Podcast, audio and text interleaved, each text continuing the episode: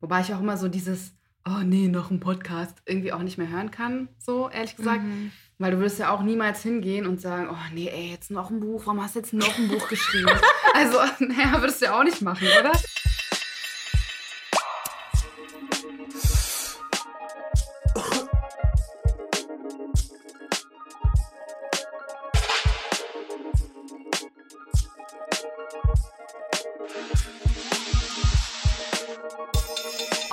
Tüte Pretzels mit Azadeh Peschman.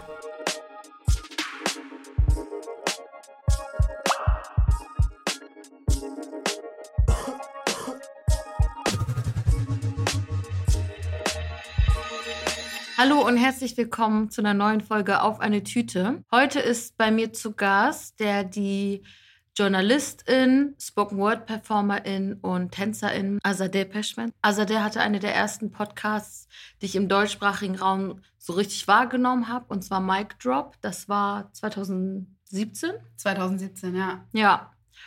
Und ich freue mich extrem, dass wir heute hier zusammensitzen. Hey Azadeh, Hi, Hengome. wie geht's? Ich bin ein bisschen aufgeregt. Habe ich dir auch schon im Vorhinein geschrieben. Ähm,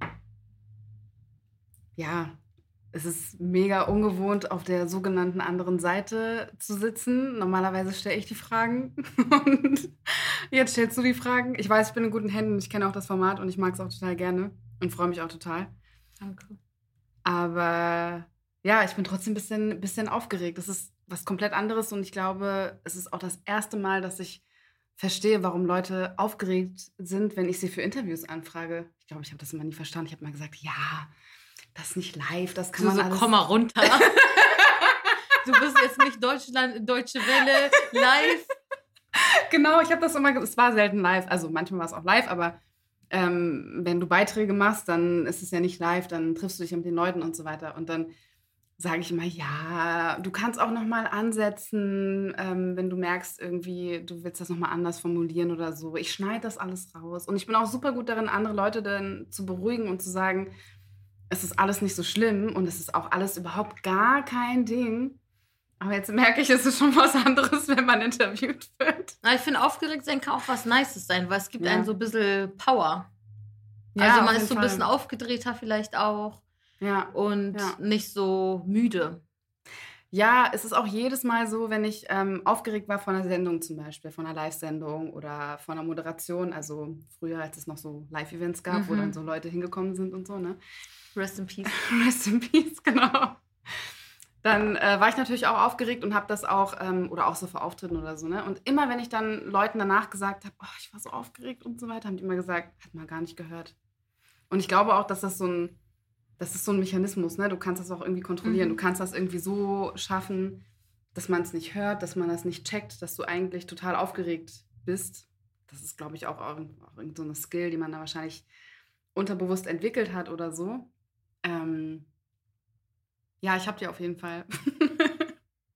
Ich finde es nice. Wir können dann direkt ins äh, Fragen mehr hineinstürzen. Und zwar frage ich immer natürlich als allererstes, what's in your bag?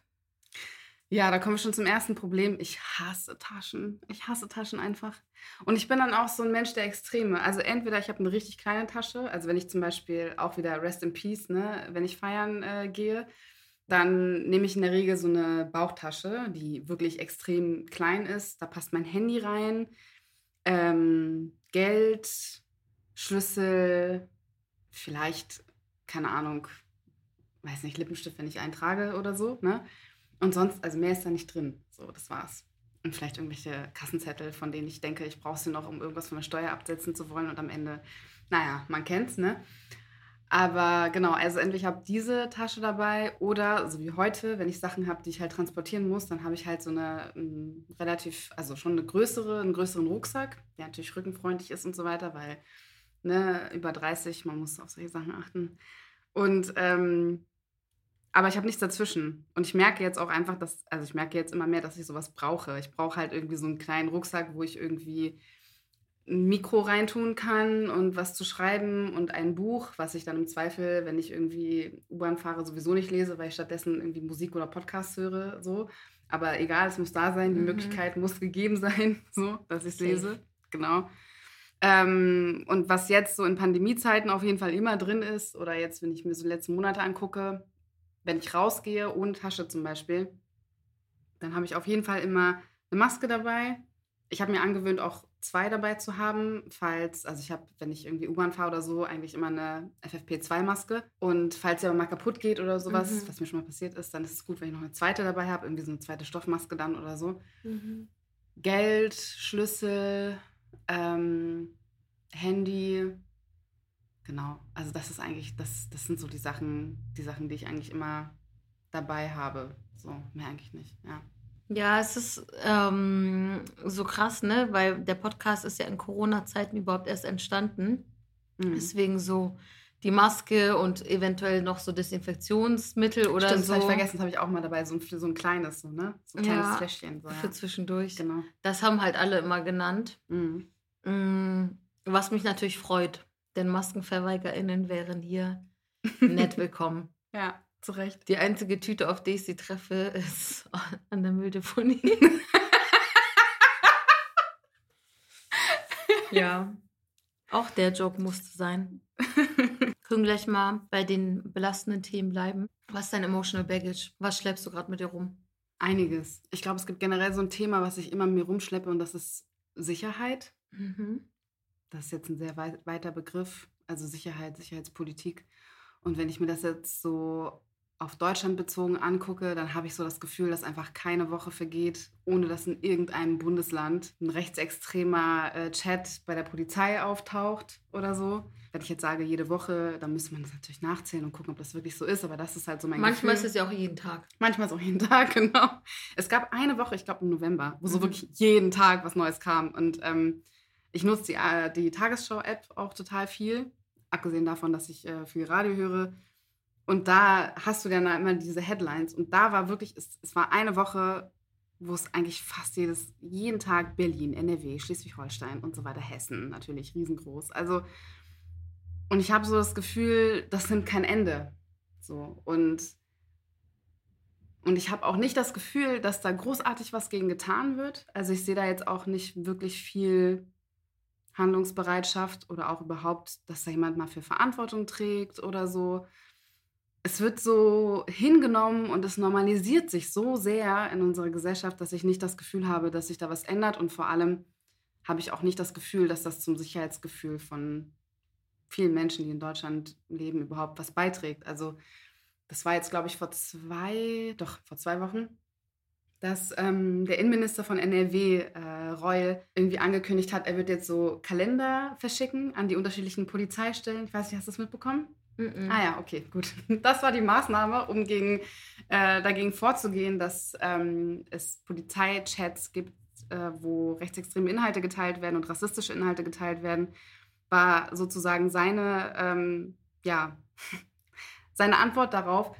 ähm, Kalender zu verschicken an die unterschiedlichen Polizeidirektionen mit dem Grundgesetz. Also so ein Abreißkalender, wo du dann quasi immer dann was, ne, so was abreißt, ein, ein, ein Kalenderblatt abreißt und dann hast du dann halt äh, einen Teil aus dem, oder was weiß ich, wahrscheinlich dann irgendwie ein Artikel aus dem Grundgesetz oder so drin. Weil natürlich PolizistInnen sich ja der Verfassung irgendwie, ähm, jetzt habe ich gerade Wortfindungsstörung, dazu bekennen, wahrscheinlich, mhm. theoretisch. Naja.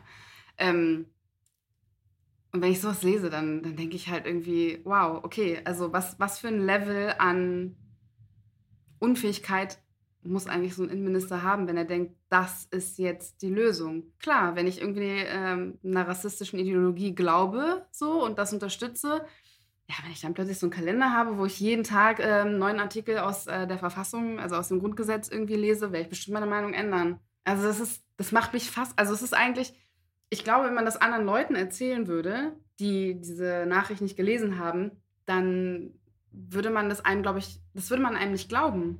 Das ja, man würde denken, es ist so eine Postillon-Meldung. Ja, genau, genau. Das wäre dann halt so, ah ja, klar, Satire, ah, lustig, kommt in dem Comedy-Programm. Lies doch das Grundgesetz.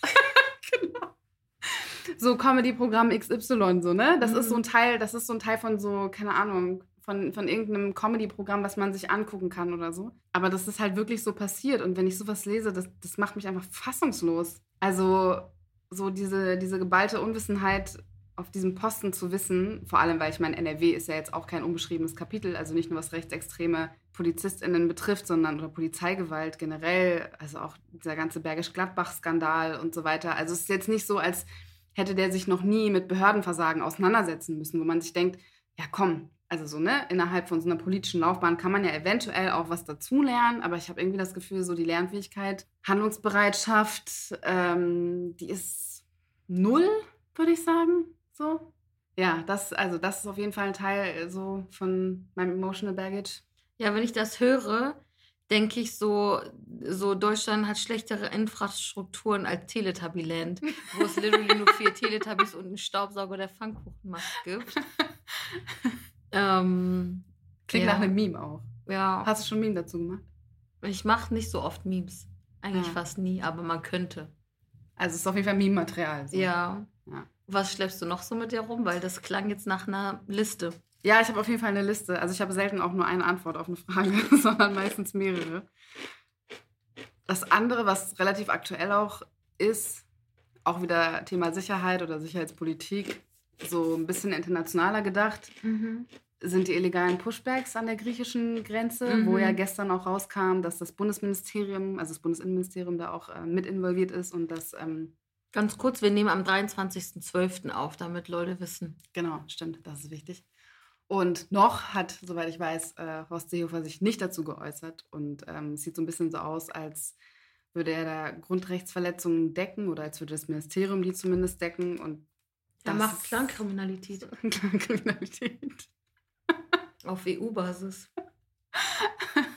Ja, das ist, das ist halt ähm, für mich irgendwie so, ja, das ist definitiv mein emotional baggage, weil ich mir halt denke, also ich meine, dass Europa auf ganzer Linie versagt hat, was irgendwie Migrationspolitik betrifft oder sogenannte äh, Geflüchtetenpolitik. Also es ist jetzt eigentlich nichts Neues, aber so zu wissen, dass die, dass Frontex direkt auch an illegalen Pushbacks beteiligt ist und dann halt auch so diesen Gedanken zu haben, okay, das Bundesinnenministerium könnte daran beteiligt sein oder ist vielleicht sogar daran beteiligt oder deckt äh, Griechenland oder so. Das sind schon so Sachen, die mich fassungslos irgendwie, die mich fassungslos machen. Also auch die Zustände, es hängt natürlich auch damit zusammen, ne? aber auch die Zustände in Moria und das ist, also, ich weiß nicht, das ist, ich, mir fehlen auch so ein bisschen so die Worte. Also wir kennen ja alle die Bilder, wir wissen ja alle, was, was da passiert. Wir kennen die Berichte von ÄrztInnen, die darüber sprechen, was die psychischen Folgen gerade bei Kindern irgendwie sind. Und das ist alles einfach so, so unfassbar. Und ich kann mir das auch nicht, also ich kann mir das auch nicht erklären. Also ich kann mir das auf einer rationalen Ebene einfach nicht erklären, warum das passiert. Also außer natürlich klar,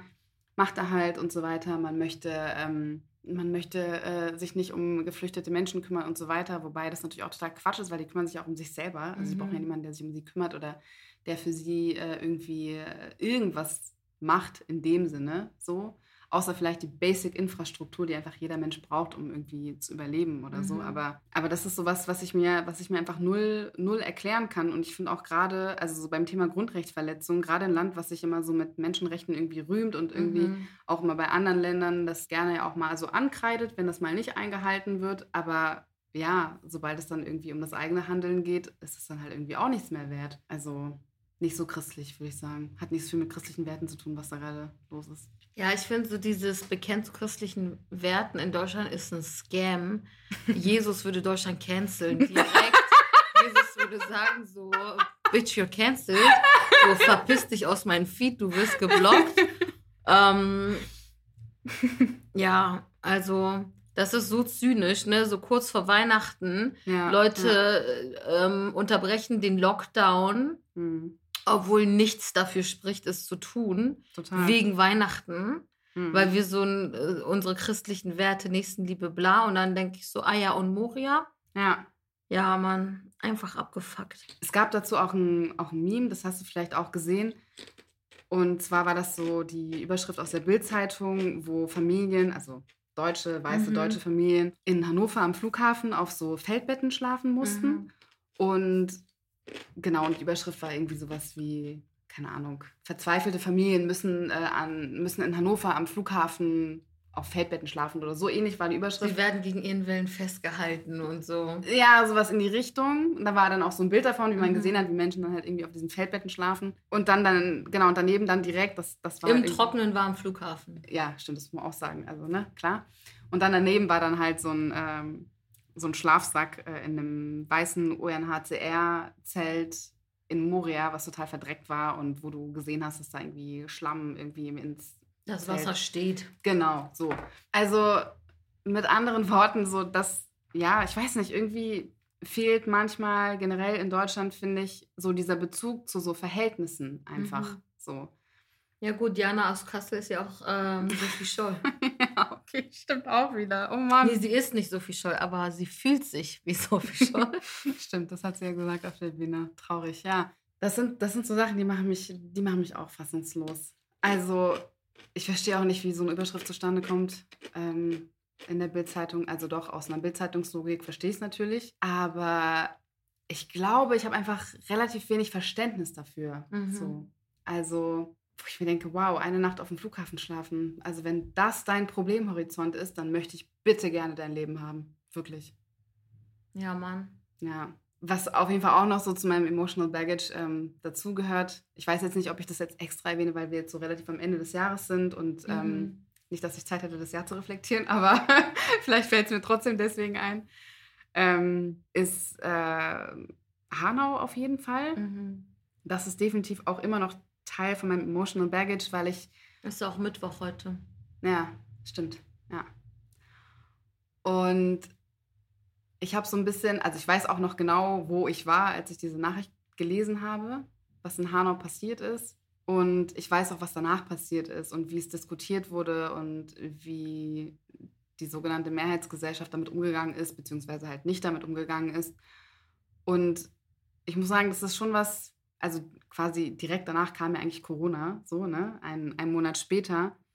Und ich habe das Gefühl, dass einfach extrem viele Themen verloren, also nicht, nicht genug Sichtbarkeit bekommen oder dass einfach weniger darüber berichtet wird, einfach weil die Pandemie so omnipräsent ist. Mhm. Und mir ist schon klar, dass natürlich, also es ist eine Pandemie und wir sind alle davon betroffen, total egal, wo wir sind. Ähm, es ist nichts, wo du dich mal eben so rauskaufen kannst. Mhm. Also klar, wenn du viel Geld bist, äh, wenn, du Mhm. viel, wenn du viel Geld hast, Mhm. dann kannst du, ähm, wenn du reich bist, dann kannst du irgendwie auf dich irgendwie in deinem Anwesen isolieren, kannst dir alles liefern, hinliefern lassen oder Mhm. was auch immer. Klar, so, ne? Das ist was anderes, wenn du irgendwie auf ähm, beengtem Raum lebst, in einem Bezirk, wo die Bevölkerungsdichte relativ hoch ist und so weiter und so Mhm. fort. Das meine ich jetzt nicht, aber so dieses, es kann dich halt trotzdem treffen. Mhm. So.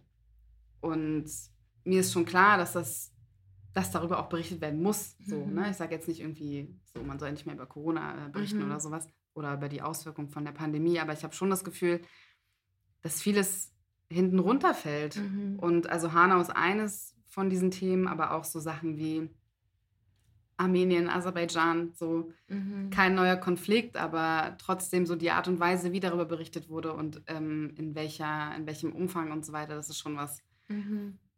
ja, würde ich auch definitiv zu meinem Emotional Baggage irgendwie zählen. Ist auch eine Art von Diskursverschiebung. Mhm. Ich finde sie auf jeden Fall nicht gut. Ja, So. safe. Okay, genug Emotional Baggage. Ja, das war jetzt ähm, auf jeden Fall ein bisschen Übergepäck bei Einreise in die Tütenlandschaft, aber das ist erlaubt. Unter Kennex ist das ja auch irgendwie Stani. Ich wollte gerade sagen. Ich kriege ja. immer so halbe Stroke, wenn ich so am Flughafen bin mit meinen Mhm. Verwandten und die haben einfach so Ja. auf schnelle Welle 120 Mhm, Kilo über, mhm. Übergewicht, weißt du, nicht mal gesamt. ja. Und ähm, die belabern dann immer irgendwen und kriegst Mhm, dann irgendwie genau, hin, genau, diesen älteren genau. Herrn mit der. Katar Goldcard, der unbegrenzt was mitnimmt oder dieser Studi, der nur so kleine Tasche hat oder so. Und ich denke auch immer so, Mama, ich würde jetzt ehrlich gesagt, du wirst safe muslimisch gelesen. Nicht irgendwelche Leute, hey, guten Tag, wo äh, reisen Sie zum ersten Mal, wie geht's? ähm, ist das das einzige Gepäck, das Sie haben? Ah, okay, ja, wir haben hier dies, das, Ananas, Mikrowelle für unsere Verwandten dabei. Sie wissen, die Sanktionen sind hart. Ja, aber Sie haben es bisher immer hingekriegt. Also ich kenne das, ich kenn das von meinen Großeltern Mhm. so, die ähm, das auch jedes Mal genau so gemacht haben. Und was ich aber immer, was ich so stark finde, ist, meine Oma, die kann einen Koffer, eine Tasche, irgendwas anheben und kann dir sagen, ob das irgendwie zu viel ist oder zu wenig. Mhm. Also meine Oma ist quasi eine Waage. Mhm. So. Und das finde ich echt, das finde ich krass. Mhm. So. Das ist auf jeden Fall ein Skill. So. Ja, Mann. Bleiben wir bei den coolen Sachen. Ja. Was ist deine It-Back? Wen oder was feierst du gerade? Auch wieder einige. Ähm, ich feiere auf jeden Fall One Mother. So. Mhm. Da- Also, Plus eins. Ja. Safe. ja. Also One Mother ist ein Kollektiv, äh, für diejenigen, die, äh, die sie nicht kennen, aber sie unbedingt kennen müssen. Ähm, One Mother besteht aus Natasha P., Preach, äh, Fat Ho Burger, ähm, Donye Gosa, Pleasure Hunter, Baby Blues 666, Richie und SGE. Ich glaube, ich habe jetzt alle aus dem Kollektiv auf, aufgezählt. Eine Person aus dem Kollektiv, Leila Jenisse, war ja auch äh, im Podcast Genau. Staffel 1 Genau. mit am Start. Ja, fand ich auch richtig gut, die Folge, muss Danke. ich sagen. Mega gut. Shoutout zu äh, Leila Yenirse auf jeden Fall. Und ja, ich feiere dieses Kollektiv total, weil, ähm, weil die einfach ihr Ding machen. Die ziehen einfach durch. Da ist auch nicht viel so drumrum oder so. Da wird auch nicht viel Kein rumgeredet. Gepose. Kein Gepose, kein Marketing, kein großes Label, kein. Und auch so dieses, dieses, ähm, dass man sich auch alles selbst beibringt, ne? Mhm. Das ist bei denen ja auch total krass. Das, Ja. So, ne? Leila produziert ja auch selbst und so. Und das Album von Preach habe ich auch voll gefeiert, Likör. Mhm. Likör. Ja, also richtig, richtig Hammer. Und die sind einfach so unapologetically themselves. Einfach So. auch heftig live. Wenn es Ja. wieder Live-Shows gibt, das Ja. darf man nicht ver Ja. verpassen dann. Auf jeden Fall, auf jeden Fall. Kann ich, kann ich wirklich bestätigen. Ich war auf der Release-Party von Natascha P. Mhm. Äh, okay, Transparenz, äh, ich habe da auch aufgelegt.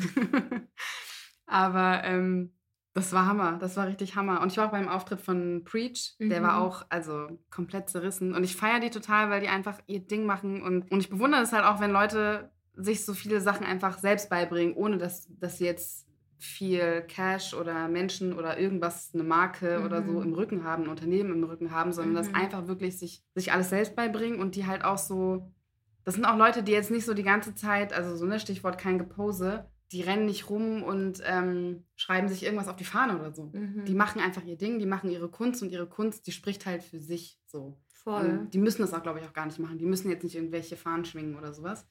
Ich finde es auch besonders bemerkenswert, weil gerade in so queer also selbst wenn irgendwie Artists queer feministisch Mhm. oder so sind, ist es ja trotzdem relativ oft so gerade in so DJ-Szene oder so Mhm. Musikszene, Musikbranche, dass so der Eintritt in die bezahlte Gig-Welt über irgendeinen weißen Cis-Typ, sei es der Boyfriend oder der beste Freund oder Ja, sonst was, ja. so darüber passiert und dass das da einfach gar nicht stattfindet. Mhm, voll, voll. Das ist halt wirklich, das, das haben die einfach alles selbst geschaffen. So, und das, Ja. also das finde ich schon krass. Zumal die ja auch so, klar, die sind jetzt nicht, die sind jetzt vielleicht nicht Mainstream oder so, ne? Also noch nicht. aber trotzdem massig Auftritte auf sämtlichen äh, Festivals und so. Jetzt auch dieses Jahr Mhm. Popkultur-Festival und so weiter. Und das ist so.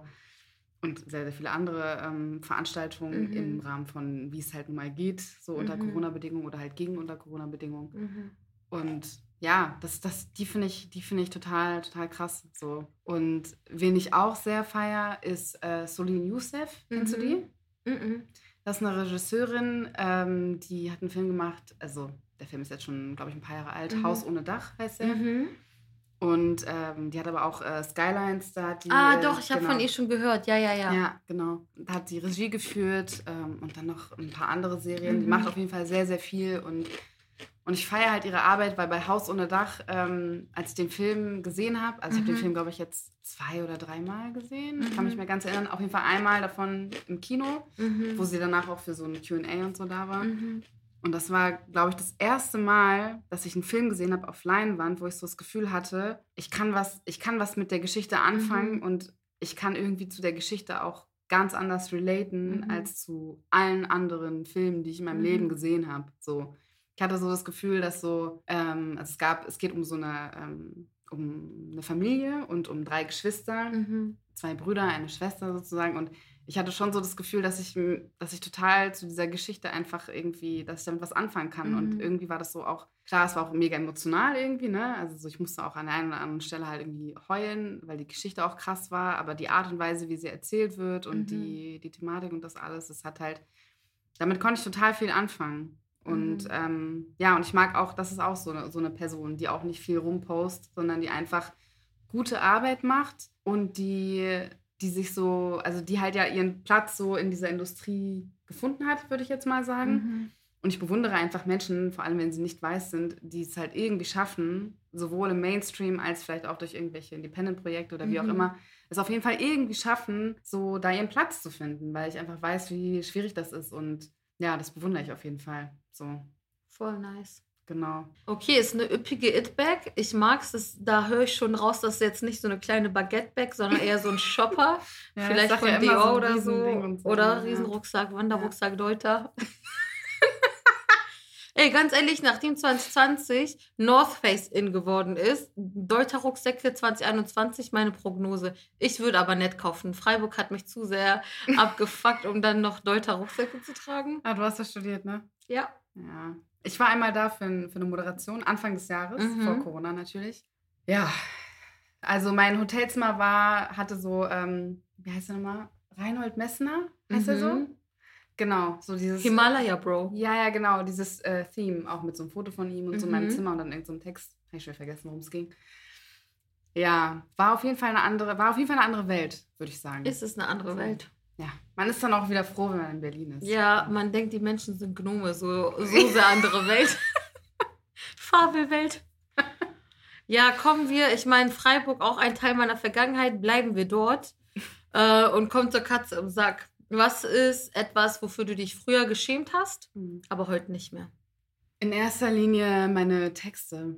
Also ich habe ja mit 16, also Texte ist ein bisschen doppeldeutig, weil einmal so Texte, die von mir in der Zeitung erschienen Mhm. sind und ähm, Texte, so Spoken Word Texte. Mhm. So, ne? Also ich habe, ähm, als ich 16 war, angefangen für eine Zeitung zu schreiben. Und wie das halt so ist mit 16, man hat halt noch so ein anderes politisches Bewusstsein oder überhaupt, ne, man ist einfach Mhm. anders drauf als jetzt. Und ich finde es irgendwie lustig, weil ich glaube, letzte Woche hat Aminata Touré irgendwie gepostet, ähm, dass es sie nervt, wenn sie, wenn ihr Leute schreiben, sie wären nur ein Token oder so, ne? Mhm. Also ich wäre froh gewesen, auf jeden Fall, wenn mir das früher Leute geschrieben hätten.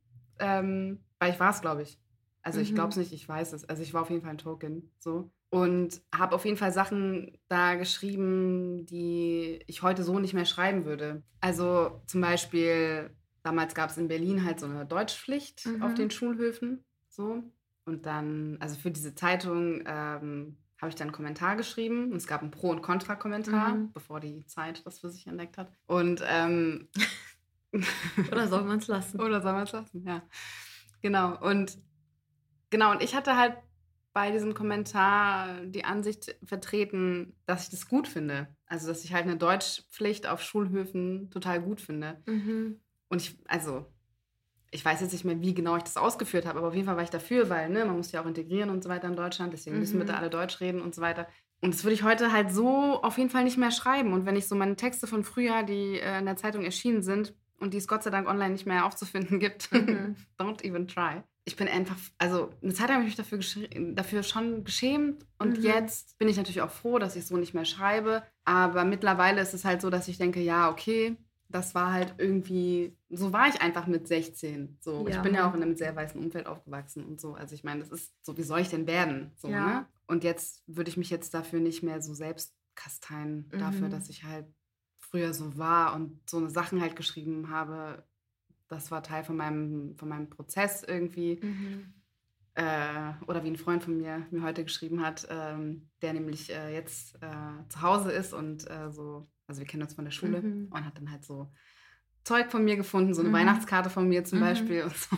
Und hat dann so geschrieben, äh, you have to respect your past self. Und das stimmt. Deswegen würde ich mich auch heute nicht mehr dafür schämen. Mhm. Ich sehe es anders. Ich würde sowas heute nicht mehr schreiben. Ich würde sowas heute auch nicht mehr vertreten. Aber ja, es ist, es ist einfach Teil von meinem Prozess. Und, und bei meinen Spoken Word Sachen ist es eigentlich ähnlich, dass ich die Texte, die ich, also ich habe ja jetzt vor acht Jahren, glaube ich, Mhm. wenn ich jetzt richtig gezählt habe, angefangen, äh, Spoken Word Texte zu schreiben und die zu performen und so. Und die Sachen, die ich vor acht Jahren geschrieben habe, ich meine, da war ich Anfang 20, ich bin jetzt Anfang 30. Cringe, also wirklich cringe, so, ne? So Dias Poetry Style. ja, Das ist eine kleine Rupi-Couch. Naja, nicht ganz so krass, nicht ganz so krass. Okay. Aber schon so, dass man sich. Keine Granatäpfel? Nee, keine Granatäpfel. Es kamen keine Granatäpfel drin vor, das möchte ich mal Homeland? betonen. Auch nicht, auch nicht, auch nicht. Das ist wie so Bullshit-Bingo, was du noch so denkst. äh, Daddy-Issues? Nein, hatte ich auch nie. Mm, let me think. Was kommt noch so? Äh, irgendeine Metapher mit Schleier und Scham? 0,0. Gar nicht mein Ey, Film. du bist safe. Also, naja, ich weiß nicht, ob ich so safe bin, weil es sind schon so Texte gewesen, wo ich einfach, das war einfach in Textform gegossene Wut. So. Und ich habe gar nichts gegen Wut, ich bin immer pro Wut. Ich finde auch, also so, ich finde Wut ist, ein, ist eine wichtige Emotion, aber die Art und Weise, wie ich das aufgeschrieben habe, boah, ne. Das ist für mich so ein bisschen wie alte Fotos gucken, Mhm. ne? also so alte Auftritte mir angucken oder alte Mhm. äh, Texte von mir lesen, ist wirklich so wie Fotos gucken. Das, das läuft einem einfach so kalt, weißt du? Es, nee, einfach nein. Ich fühl's, So. ich fühl's übertrieben. Mhm. Also ich schäme mich auch für alte Texte, dass ich so denke, das, also sprachlich, Mhm. wack. Rhetorisch, wack. These, halbgar. Ja, so ungefähr ist halt. Struktureller Antisemitismus ist da. So, also es ist so Schrott. Aber ich denke dann noch, vielleicht muss man in Relation setzen, weil die Mhm. anderen um einen rum waren noch mehr Kader in dem Alter. Nicht um das zu entschuldigen, Mhm. aber es ist doch eigentlich schön, so einen Marker zu haben, wie wack man früher war und dass man das jetzt heute nicht mehr ist. Es kann Genau. auch so encouragen, Total. Leute, ey, ähm, Growth is possible, Leute. ähm, ich tue jetzt nicht so, als wäre ich Prinz von Bel Air gewesen mit diesen Texten so. Also ich meine, das Ding ist, ich musste auch erstmal diese ganzen schlechten Texte schreiben, damit ich die guten Texte schreibe, die ich Mhm. heute schreibe. Also heute finde ich meinen Text auf jeden Fall um Längen besser. Mhm. So. Und trotzdem ist es jedes Mal so, dass ähm, ich wahrscheinlich jetzt in einem Jahr, wenn du mich in einem Jahr nochmal fragen würdest, würde ich wahrscheinlich auch sagen, oh Mann, ey, aber diesen einen Text, den ich 2020 veröffentlicht habe, ne, geht gar nicht und so. Also Mhm. ich glaube, man wird das irgendwie immer sagen. Und es ist Mhm. immer so dieses, ähm, ja, dieser Rückblick, der einem dann vielleicht ein bisschen unangenehm ist. Mhm. So. Ich würde auf jeden Fall die Texte, die ich irgendwie vor, ja, wirklich vor so acht Jahren geschrieben habe, so die würde ich auf jeden Fall. Ich bin sehr froh, dass nichts davon veröffentlicht ist, meine ich. Mhm. Das kann ich nicht mehr vertreten. So, das, das kann ich nicht mehr vertreten. Das war einfach eine andere, eine andere Welt und eine Mhm. viel einfachere, glaube ich, auch in meinem Kopf, Mhm. so, Mhm. wo es auch gar keine Nuancen oder so gab, ne? sondern es Mhm. gab halt wirklich nur so entweder das eine oder das andere. Mhm. So Scorpio-Style mäßig. Ja. Und ich habe das selbst mit so Sachen, also ich habe mir, ich habe mir letztens nochmal seit Jahren mal wieder Mic Drop angehört, Mhm. was du am Anfang erwähnt hast, den Podcast, den ich gemacht habe 2017. Und ich habe mir den angehört und dachte so, oh nee, ey, wie klinge ich denn da? Und was habe ich da eigentlich gemacht? Und vor allem, ich meine, ich habe mich auch dieses Jahr wirklich nur mit Podcasts beschäftigt. Mhm. Und auch wenn man sich anguckt in Deutschland, was passiert ist ähm, in Sachen Podcasts so Mhm. in den letzten zwei Jahren. Du warst Early Adapter.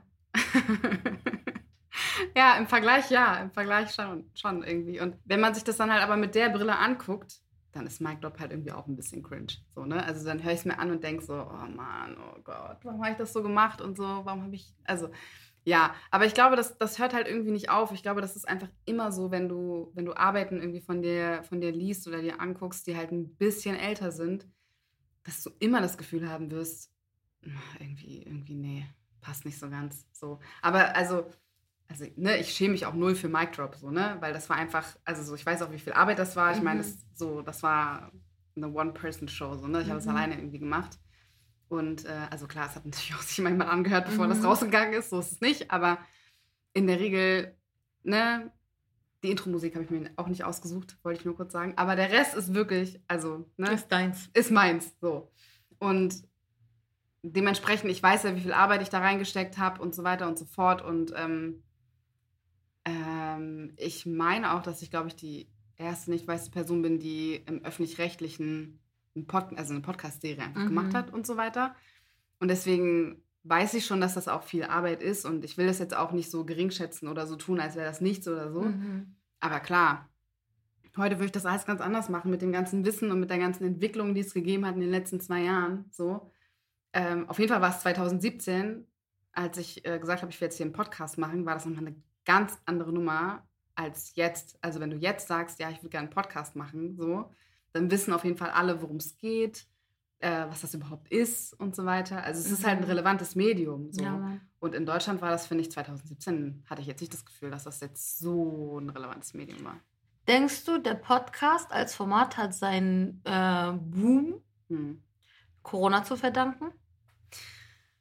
Auch. Also es hat auf jeden Fall was damit zu tun, so würde ich sagen, weil, also Corona hat echt unterschiedliche Auswirkungen gehabt, aber ich glaube, alle Menschen, die irgendwie mit Content zu tun hatten, ob das jetzt Podcasts waren oder Zeitungsartikel oder Fernsehen, Film, was auch immer, das ist halt, die Zahlen sind einfach überall in die Höhe gegangen. Mhm. Also so, ne, Leute haben mehr Zeitungen abonniert, Mhm. Leute haben mehr Geld bezahlt, damit sie auf sämtlichen Plattformen Podcasts hören und so. Klar, das spricht natürlich für sich. Ähm, aber ich glaube, es hat schon ein bisschen davor angefangen, ehrlich gesagt. Und Corona hat das vielleicht nochmal verstärkt. Aber, also sieht man ja auch jetzt, es gibt viel, viel mehr Plattformen und viel, viel mehr Möglichkeiten, Mhm. ähm, wo man Podcasts hören kann. Es gibt viel mehr Leute, die Podcasts machen. Wobei ich auch immer so dieses, oh nee, noch ein Podcast, irgendwie auch nicht mehr hören kann, so ehrlich gesagt. Mhm. Weil du würdest ja auch niemals hingehen und sagen, oh nee, ey, jetzt noch ein Buch, warum hast du jetzt noch ein Buch geschrieben?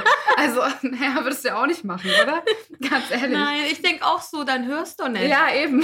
Ist doch nicht so, dass es so ähm, äh, an deinen Adern so reingepumpt wird, intravenös und du kommst nicht drum rum auf Zwangsimpfungsbasis. Bill Gates, Bill Gates. Die tun so, als würden so Podcast-Apps Bill Gates gehören. Ja, tun sie nicht, tun sie nicht. Und sagen. selbst wenn, würde es keinen Einfluss auf dein fucking Leben haben.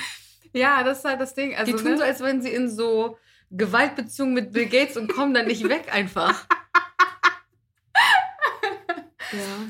Oh Mann, ey. Ja, es ist, es ist halt so, ne? Und ähm, ich finde es ja auch so gut, dass es zu jedem Thema einfach einen Podcast gibt. ja, Mann. Also ich meine, wenn du so willst, Mic Drop ist ein super nischiges Thema. So Spoken Word KünstlerInnen in Deutschland, weißt Mhm. du? Also das ist natürlich super nischig irgendwie das Thema, aber ich finde trotzdem, nischige Themen haben auch ihre Berechtigung. Ja, normal. So. Und die müssen, also so, die müssen auch stattfinden, finde ich. So, Ja. Ne? Also genauso, ne, was ich jetzt gerade meinte mit dem Buch, genauso wie du zu allem ein Buch hast, kannst du jetzt auch meinetwegen zu allem Podcast haben. So, Ja. So, ne? Und also, was ich halt schon glaube, ist, in so einer, also gerade irgendwie in Zeiten von Corona, wo bei uns allen die Bildschirmzeit auch in die Höhe gegangen ist, bis Mhm. zum Get-No, ist es halt auch irgendwie ganz gut, wenn du halt dann mal nicht auf den Bildschirm guckst, sondern halt was in Anführungsstrichen nur hörst. So, ne? Mhm. Und also ich sage es jetzt nicht, weil ich so Audio-Azadi bin, sondern wirklich, ich meine es ernst. Also es ist halt, es, ich finde es mega gut, einfach. Und ich liebe einfach dieses Medium. So. Ja, vor allem, das kann man geil nebenbei machen. Beim Genau. Aufräumen, Genau. Spazieren, Radfahren, U-Bahn fahren. Genau, ja. Ja, Alles. Kochen. ja. Genau. Man fühlt sich weniger einsam. Ja, das auf jeden Fall. Ich fühle mich auf jeden Fall mit allen, also so alle Podcasts, die ich gerne höre, habe ich immer das Gefühl, ich möchte gerne mit denen befreundet sein. So, das ist, das ist ganz krass bei mir. Also Code Switch, so, ne? Ich habe mich schon gefragt, an in welcher Minute in der, äh, im Timecode der Name dieses Podcasts fallen wird. Jean, Shireen, Code Switch. Ich lieb's, ich lieb's, ich liebe einfach diesen Podcast. Und, ähm, und ich möchte unbedingt mit Shireen befreundet sein. Oder ich habe das Gefühl, ich bin mit der befreundet. Keine Ahnung. Ähm, ich denke auch, also ehrlicherweise dachte ich auch, als ich diesen Podcast entdeckt habe und als ich irgendwie die ersten paar Folgen gehört habe, dachte ich so, wir brauchen unbedingt so ein Format im deutschsprachigen Raum. Mhm. Aber Dann hast du dir nochmal Deutschland angeguckt und warst so, es passt schon irgendwie. Nee, ich dachte, das ist halt, es ist halt ein anderes Level. Ne? Mhm. Also ich meine, klar, in den USA.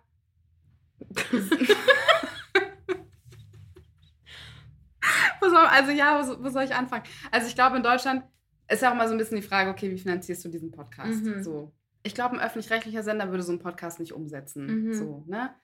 Mm, wahrscheinlich würde, würde ein öffentlich-rechtlicher Sender sagen, hm, Zielgruppe passt nicht und so weiter und so fort. So, ne? Mhm. ähm, so Plattformen würden wahrscheinlich eher sagen, ja, ist zu nischig, hm, nee, ist zu intellektuell Mhm. oder ich weiß auch nicht, irgendwelche anderen Argumente, aber die würden auf jeden Fall auch nicht ja sagen, so, ne? Und wie würdest du es dann machen? Du müsstest dann halt irgendwie das privat ähm, produzieren, Mhm. äh, ohne irgendwie Geld oder gut, man könnte natürlich auch gucken, ob man irgendwie Sponsoring Mhm. oder äh, Werbung oder was weiß ich. Aber es hätte halt nicht, also Code Switch ist ja von NPR so, ne? Und es hätte halt auf jeden Fall nicht so ein so Rückhalt, sage ich jetzt mal, in dem Sinne, wie jetzt in den Mhm. USA, wenn du das jetzt in Deutschland irgendwie umsetzen wollen würdest. Und ehrlicherweise habe ich diese Idee äh, hier Miri erzählt, Mhm. Miriam Davondi. Ich weiß auch erst, seit, äh, seitdem sie in deinem Podcast war, wie man ihren Nachnamen richtig ausspricht. Danke dafür. Manchmal ist das so. Und, äh, und sie meinte, ja, Deutschland ist nicht bereit dafür. Und ich glaube, da ist auf jeden Fall auch eine Menge Wahrheit drin. So. Ich sag Jein. ehrlich gesagt. Weißt Meinst du du? warum? Ich sag dir mal was. Erzähl. Guck mal, ich bin jetzt nicht erst seit zwei, drei Jahren in so politischen Diskursen im Netz unterwegs. Hast du Grob recht. gefasst. Hast recht. So. Und ich hatte das Gefühl, 2013, 14, 15 waren wir gefühlt weiter als jetzt. Ja, auf jeden Fall. Weil jetzt ist diese Instagramisierung von Politics irgendwie passiert. Mhm.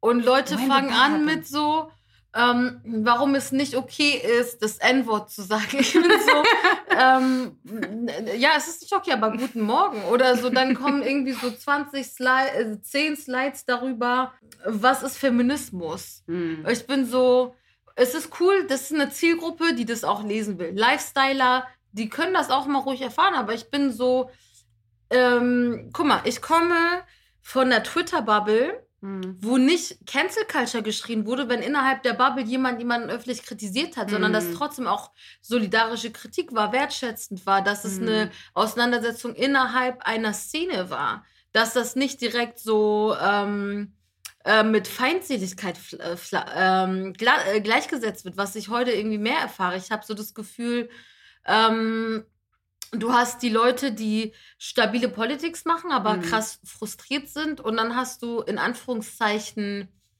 stromlinienförmigere Geschichten, Genau. die aber, ähm, wo du aber am Ende gar nicht weißt, sind die eigentlich links? Mhm. Ja.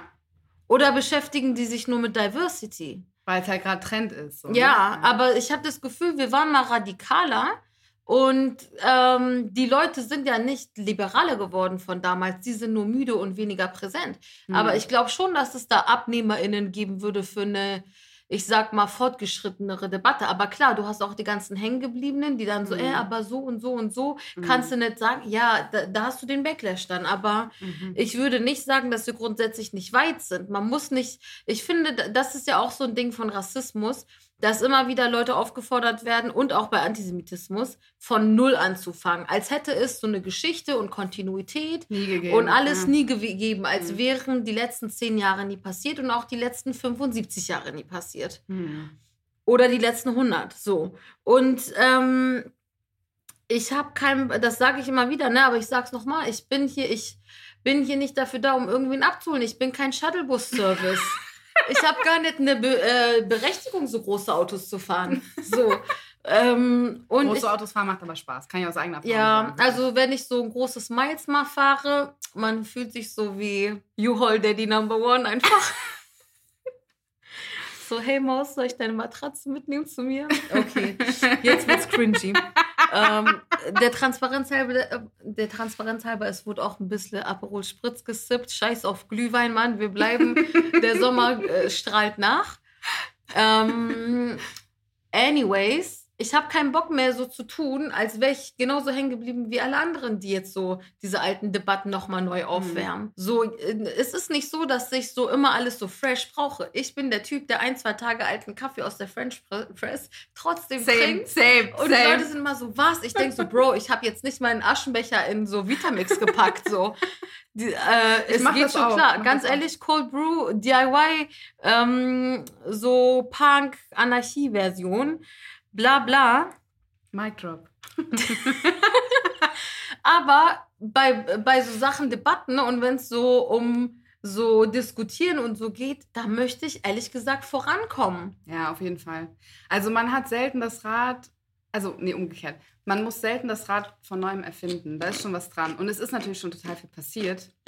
Also summa summarum. ja, Aber sag- guck mal, ganz ehrlich, Leute erfinden nicht mal das Rad neu. Sie machen Vorgängerversion vom Rad. und machen Promocode damit.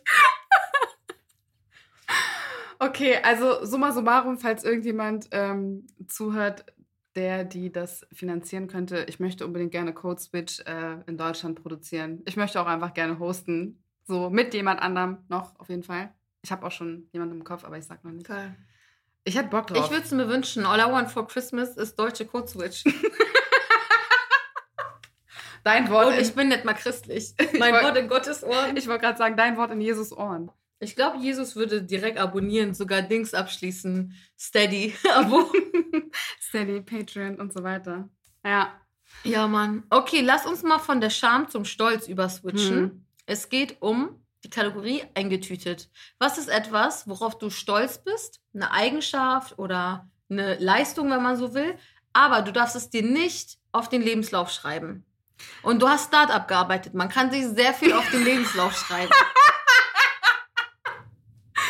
Oh Gott. Also, ich bin eine sehr pragmatische Person. Ich bin sehr gut darin, irgendwie so Sachen ähm, wegzuarbeiten, würde ich mal sagen. Also, es hat äh, eine frühere Chefin von mir auch mal gesagt, dass sie, mein, dass sie niemanden kennt, der so pragmatisch arbeitet wie ich. Also, mhm. so für mich ist dann halt so, okay, alles klar, wann ist die Sendung, wie viel Zeit habe ich, wie viele Sendeplätze muss ich befüllen? Yalla. So. Und dann bin ich irgendwie in meinem Tunnel und dann mache ich einfach und dann so und so links, rechts, keine Ahnung, das interessiert mich dann alles nicht. Ich liebe diese ich, Energy. Ich mache dann halt einfach so und das ist so, das ist so die eine Sache, die ich mir auf jeden Fall nicht in den Lebenslauf reinschreiben kann und eine andere ist, ähm, ich bin sehr, ich bin sehr gut darin, Ruhe zu bewahren in Situationen, die unübersichtlich sind und die ja, die vielleicht auch ein bisschen gefährlicher sind. Ganz ehrlich, sorry, aber das eine ist Flexibilität und das andere ist Stressresistent und das ist Soft Skills. Nein, aber es ist, also, nee, ich würde nicht sagen, dass das Stressresistenz ist, weil okay. es ist, also, es ist nicht immer, also ich würde es nicht als Stress bezeichnen. Also, Beispiel so, ne? Mhm. Aber ich habe, ähm, ich habe 2000, nee, auch nicht. Ich habe 2015 nee, 14, 2014, genau, als ähm, der IS einen großen Teil vom Nordirak äh, erobert mhm. hatte und so weiter und so fort. Und auch kurz vor Herbeler, also äh, Erbil sozusagen, mhm. stand. In den Nachrichten hieß es immer so, ja, die sind jetzt schon 50 Kilometer vor Erbil. Und äh, als ich dann aber vor Ort war und mich mit einem äh, deutschen äh, Soldaten unterhalten habe, äh, hat mhm. er mir mhm. erzählt, so, nee, nee, nicht 50, sondern 11 Kilometer vor den Stadttoren. Aber das hat irgendwie, anscheinend ist das nicht so ganz äh, durchgesickert. Jedenfalls habe ich meine Masterarbeit geschrieben über die ähm, Stadtentwicklung von äh, Herbeler. Also Herbeler ist gleich Erbil. Und ich hatte halt alles fertig. Ne? Ich hatte den Theorieteil fertig. Alles, was ich brauchte, war so die Feldforschung. Und ähm, natürlich habe ich irgendwie die, diese ganzen Berichte gesehen und die Nachrichten und dachte, okay, ja, toll. Was mache ich jetzt? Fahre ich da jetzt mhm. dahin oder nicht? Mhm. Und, und ich bin da hingefahren. So, weil die Alternative wäre gewesen, ich hätte mein Thema umschmeißen müssen hatte ich keine Lust. Mhm. Und ich hatte natürlich auch ein bisschen Angst, weil natürlich liest du diese ganzen Medienberichte und du denkst dir, oh Gott.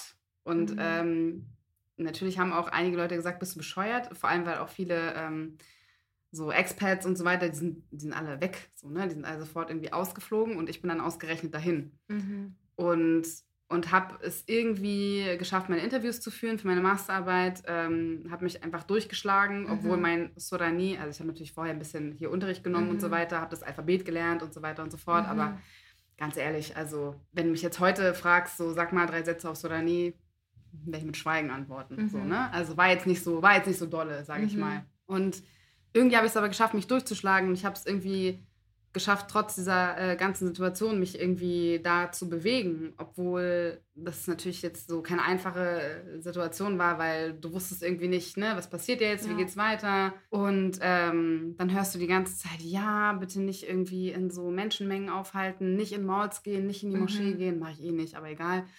Ähm, so, ne, weil hier der IS plant Anschläge und so weiter und der Autobomben und so weiter und so mhm. fort. Und zwei Wochen, nachdem ich zurückkam, gab es auch einen Anschlag direkt, äh, direkt vor dem Rathaus, mhm. ähm, wo ich auch vor halt zwei Wochen vorher ein Interview noch geführt hatte. Mhm. So, ne? Und das sind so Sachen, überhaupt damit umzugehen, dass du halt ähm, wo bist, wo es gefühlt und in, also in Wahrheit vielleicht nicht ganz, aber auf jeden Fall gefühlt alle zwei Meter einen Checkpoint halt gibt, so ne, wo du mhm. die ganze Zeit von Soldaten äh, umgeben bist, wo du mhm. dich die ganze mhm. Zeit ausweisen musst, wo irgendwie auch nicht klar ist, so okay, kann ich da jetzt durchfahren, wo fahre ich da jetzt hin und so weiter und ja. so fort, mit wem rede ich jetzt eigentlich, ähm, könnte das für mich ein Nachteil sein, was auch immer. Also so drei mhm. Millionen Sachen, die da halt irgendwie eine Rolle spielen. Und es ist aber kein Stress so, sondern das ist einfach eine andere, eine andere Lage, sage ich mhm. jetzt mal. So, und du musst dann halt irgendwie gucken, mit diesen Umständen, die du dann halt vorfindest, dich da irgendwie durchzunavigieren. Und mhm. ich glaube, sowas kann ich. Also ich kann mich gut in, in Situationen sozusagen orientieren und mich da auch durchschlagen, wenn sie unübersichtlich sind, wenn sie sicherheitspolitisch nicht ganz so klar sind, so, weil das ist, was das Auswärtige Amt äh, so nennt, äh, eine volatile äh, Sicherheitssituation oder wie auch immer. Also es ist halt so, es kann sich einfach von heute auf morgen direkt ändern. Und ich mhm. wusste halt auch, ich hatte in der Zeit zum Beispiel mein äh, Assessment Center fürs Volontariat. Mhm. Das heißt, ich bin sozusagen für eine Woche nach Deutschland ähm, gereist, damit mhm. ich dieses Assessment Center irgendwie machen kann. Ähm, und ich glaube, ich war noch nie so entspannt irgendwie, weil ich kam in Deutschland an und ich dachte halt so, wow, krass. Natürlich waren alle aufgeregt, also mhm. alle, die an diesem Assessment Center teilgenommen haben. Mhm. Und ich war, glaube ich, diejenige, die 0,0 aufgeregt war. Mhm. Weil mein Gedanke war nur, ich muss irgendwie sicher wieder zurückkommen. Mhm. So. Und dann muss ich in Sicherheit irgendwie meine Feldforschung fertig machen, damit meine Masterarbeit fertig wird. So. Mhm. Und damit ich das alles irgendwie hinkriege. So. Das war so, das war so mein Goal, so Stichwort Tunnel. So, ne? Mhm. Und ich habe auch irgendwie so die Rückmeldung bekommen, ähm, wie ich rüberkam und so weiter und so fort, mhm. was auch alles gar nichts mit meinem Selbstbild irgendwie eigentlich zu tun hatte. Aber in dem mhm. Moment dachte ich so, ja, okay, klar. Ich war halt auch einfach nicht aufgeregt. So, mhm. ich hatte einfach andere, äh, andere Probleme. Und dann auch als ich zurückgekommen bin, ähm, mein äh, damaliger Mitbewohner hat mich dann abgeholt am Flughafen äh, in Herbelet. Mhm. Und ich meinte halt so, ja, wie war es jetzt letzte Woche und so weiter. Und er meinte halt nur so, oh, ja, alles gut. Naja, die Regierung hat jetzt so ein bisschen äh, gewarnt und so weiter. Man rechnet so mit äh, Anschlägen und so. Deswegen mhm. wird jetzt gerade jedes Auto kontrolliert, ob vielleicht da drunter irgendwie eine Autobombe liegen könnte und so. Bla, naja, alles gut halt. So.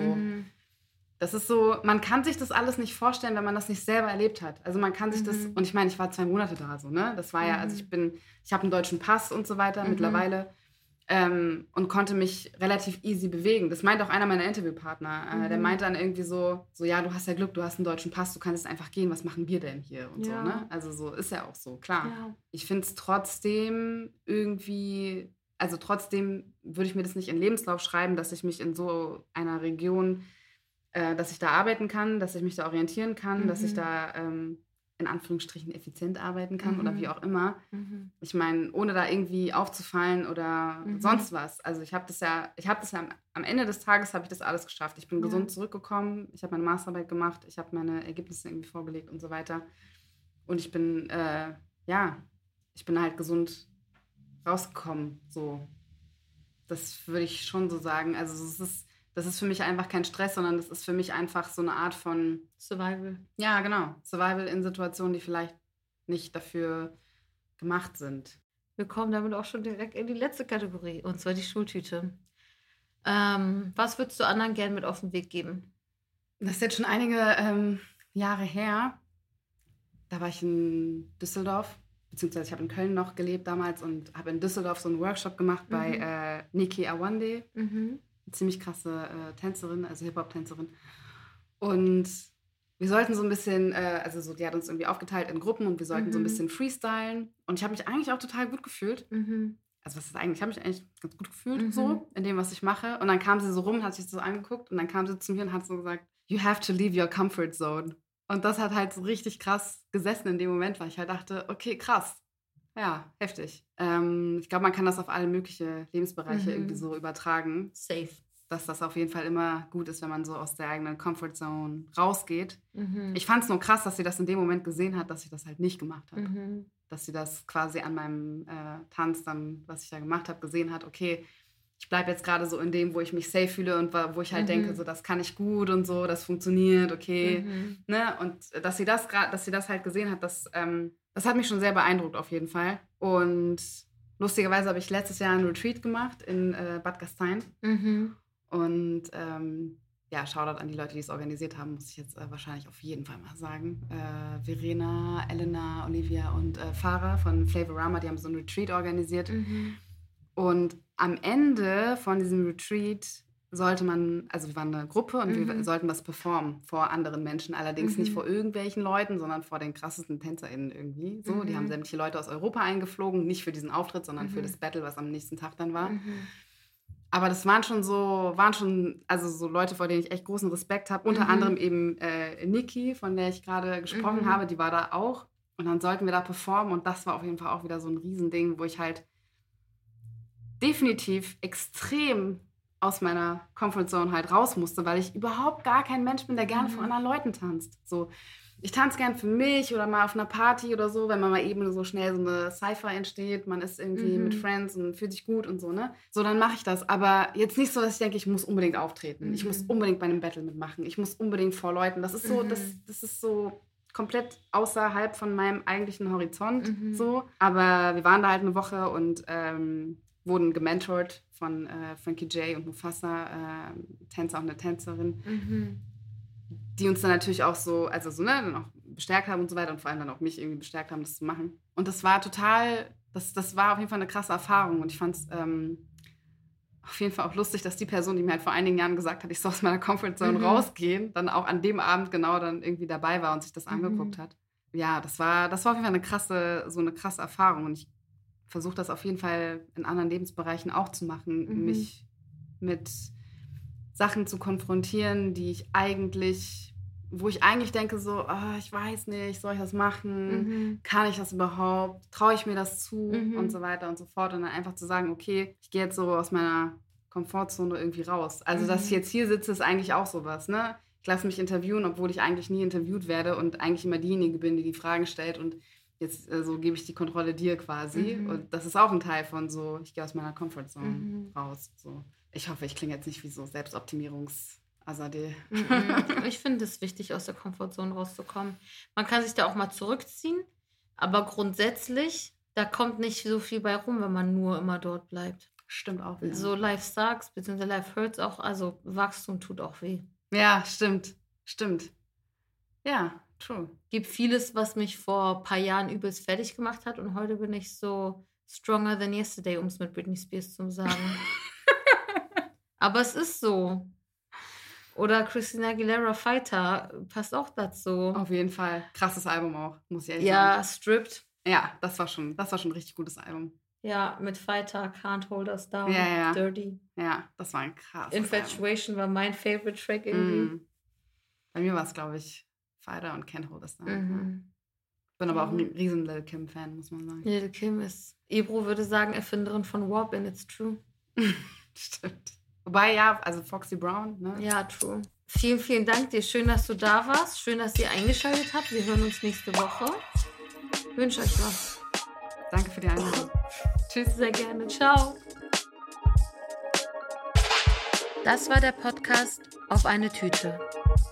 Produziert von Cousin Productions.